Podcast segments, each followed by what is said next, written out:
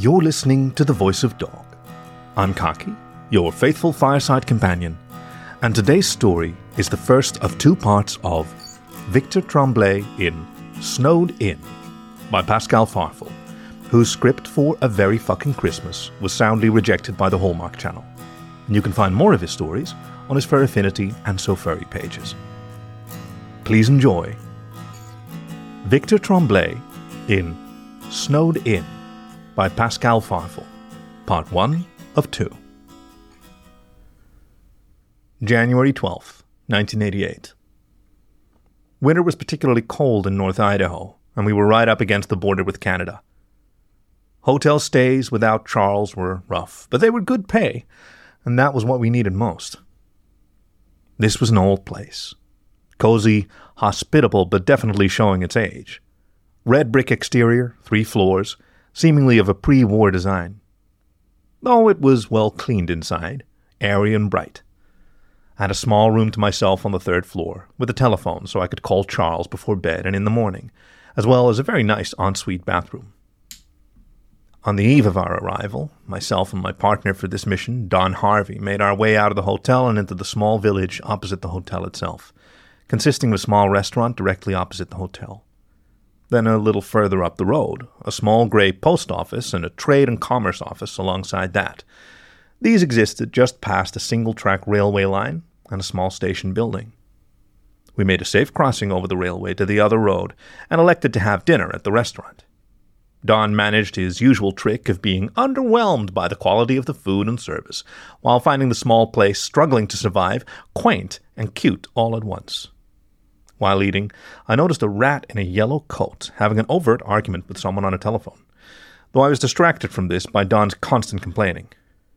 "Man, I can't tell if this steak is cooked too much or not cooked enough," he said, poking his vegan steak with a fork. "Since when did you become a food critic?" I asked offhand, staring at the rat on the phone as he became more animated. "Since Ma picked up a spoon, told me it was an airplane, and stuck it in my throat," Don chortled. I blinked, remembering my youth, then wishing I hadn't. "Charming," I said, noting the rat had stormed out of the building and turning back to my soup. We'd been brought along to investigate an investment conference hosted by the Benzyme Technology Institute. Stank of money laundering, pyramid schemes, that sort of thing. Don had a lot of experience with the workings of large piles of money, legitimate and illegitimate. As such, to my disappointment, he was chosen to accompany me on this. He was with a police detective agency, hence had a firearm, and was seen as a trusted pair of hands for big money jobs. I was just a reluctant contractor, getting my pay where I could.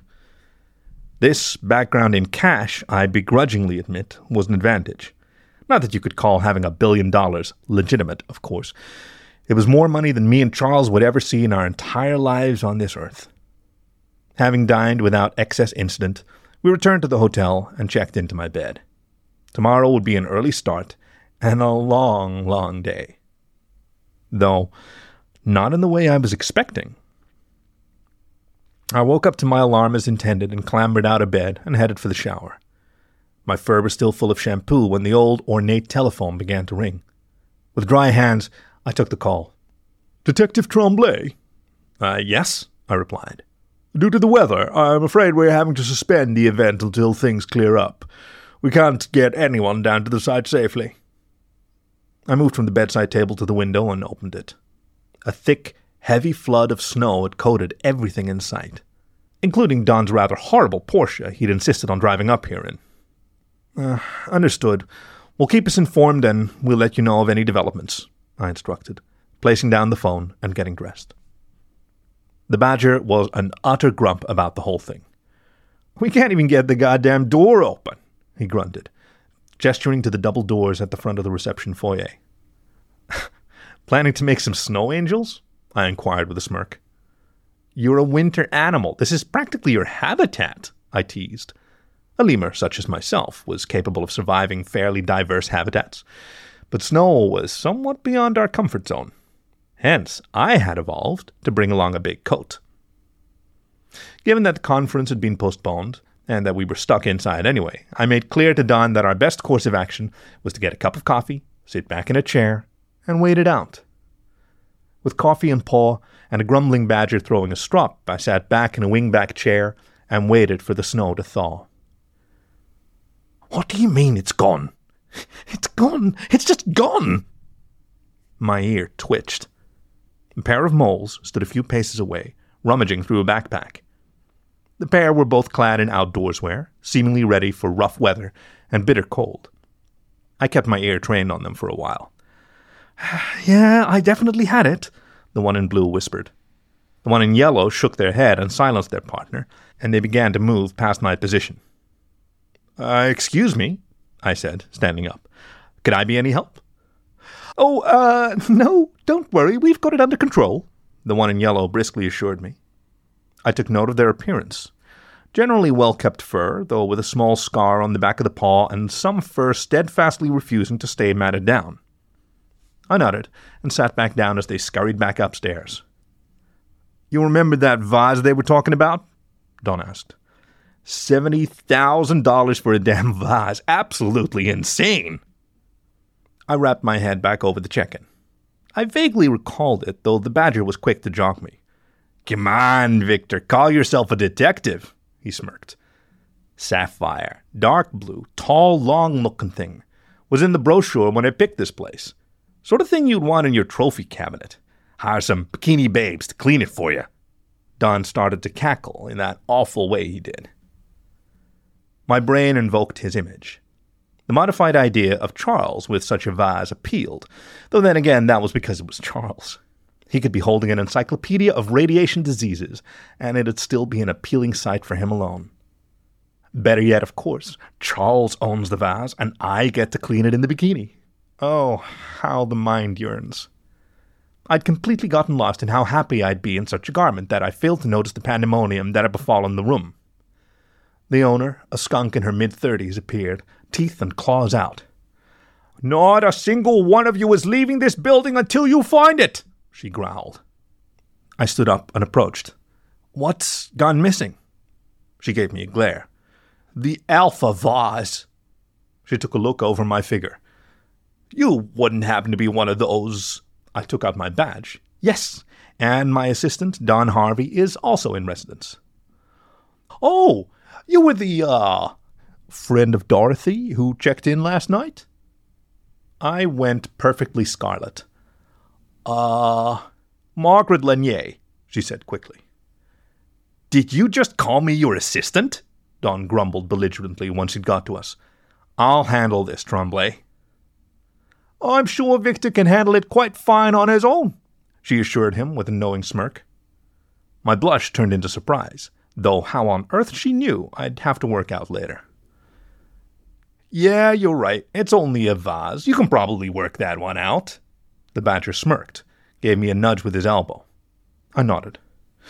"Of course. Last thing we'd want to do is tax that supercomputer brain of yours." I grunted. "Where is the vase usually kept?" "Top floor, center corridor on the north side, in a glass case," she explained. I nodded and briskly departed for the stairwell. A little light exercise up to the third floor, and I was soon faced with the debris. A wooden stand in the center of the corridor up against the back wall. Around it were shards of glass, and the vase was missing. Firstly, to check for an implement. Smash and grab of this type would usually involve a primary weapon used to shatter the glass, then pick up the object with the paws. Though this seemed a shoddy job indeed. I couldn't see any primary weapon, but upon closer inspection of the glass, I could see blood on it. This suggested it was either broken by hand, or the thief hadn't used any hand protection.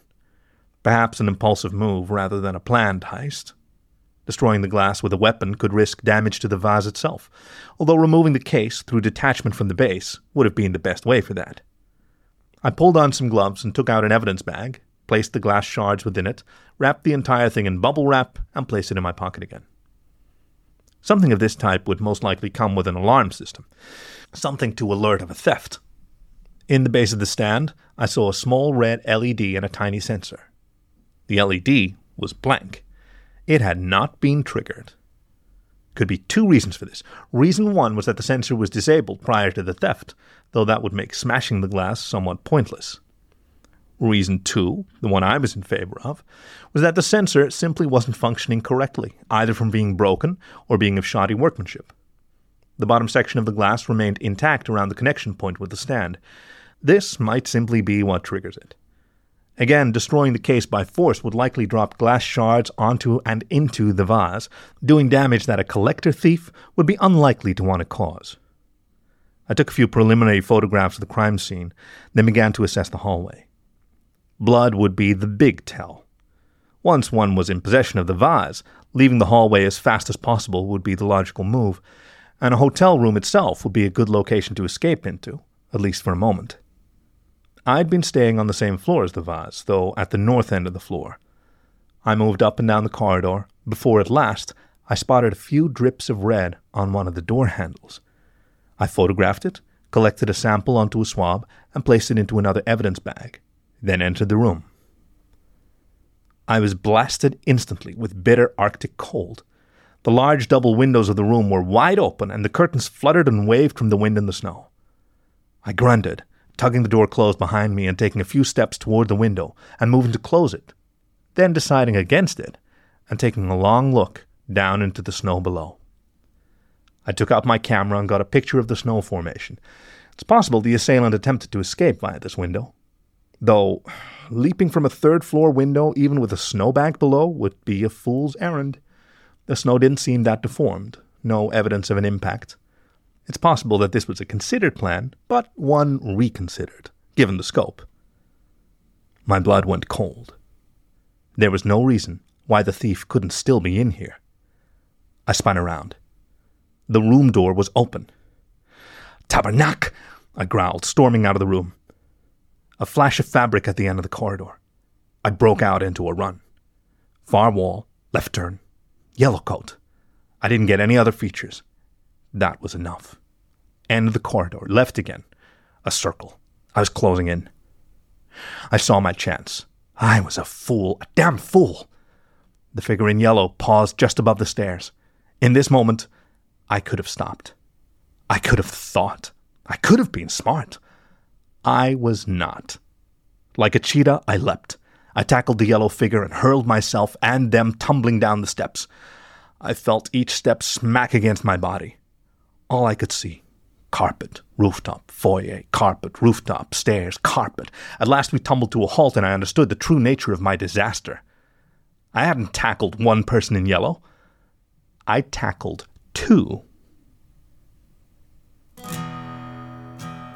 This was the first of two parts of Victor Tremblay in Snowed Inn by Pascal Farful. Read for you by Khaki, your faithful fireside companion. Tune in next time to find out how Detective Tremblay solves the case of the Alpha Vase. As always, you can find more stories on the web at the voice dot dog or find the show wherever you get your podcasts. Thank you for listening to The Voice of Dog.